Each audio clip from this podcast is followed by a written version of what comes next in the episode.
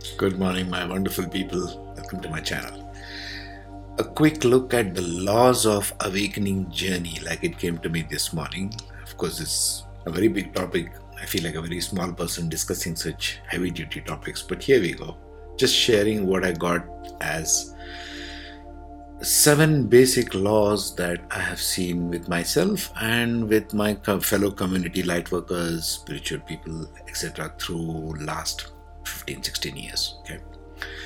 So what defines an awakening journey? Because it's a journey and it defines each one of us in different ways through our life, through our maturity, through our astrological chart, through n number of other things, through our life, social situation, and everything else and the soul's path.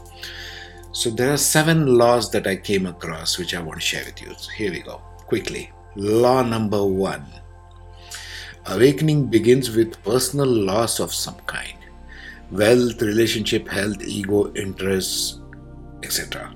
Okay? When you know deeply inside, this is the key, that you are no longer the same person who was before that happened, before this personal loss happened and it is continuous through life and lifetimes. This is part of the evolution of the soul. Law number two during awakening, if you feel or think you have figured it out, you haven't.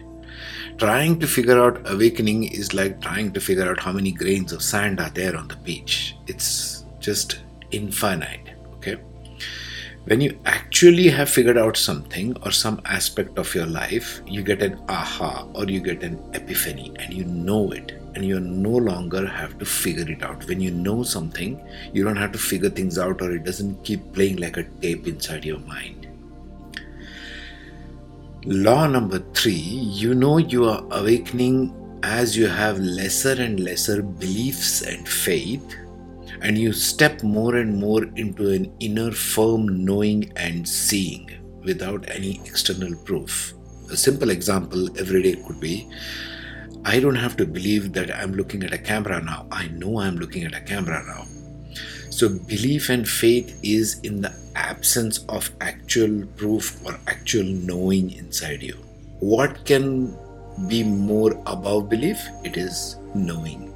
Once you know it, nobody need have to tell you you have to believe it it's like nobody needs to tell me i have five fingers on this hand i just know it i can see it so knowing and seeing is stands above any faith or belief okay law number 4 you are awakening when you feel more and more like quote unquote i have always known this somehow have you heard yourself saying that i have always known this somehow or i feel like i've been in this place somehow or I feel like I've met this person before.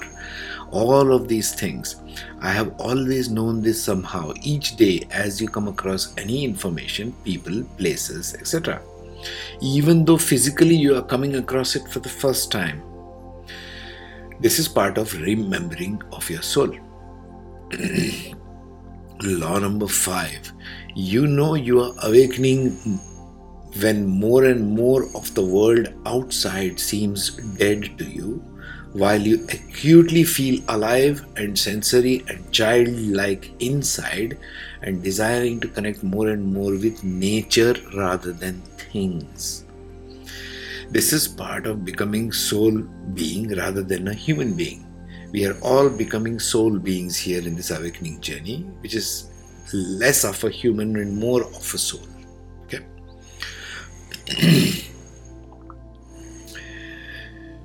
Law number six when you are awakening, you have wild mood fluctuations. Even knowing at some level that it is not yours personally. You wake up one day and you're like, why is the energy so heavy? Or why does it feel like this today? Maybe people around you in your family are also feeling the same thing. You are just picking it up. Somehow, you don't know how. That is way too complex to understand. There are many things out there to understand about this, right? But this is part of being individual in a collective soup of consciousness and of life itself.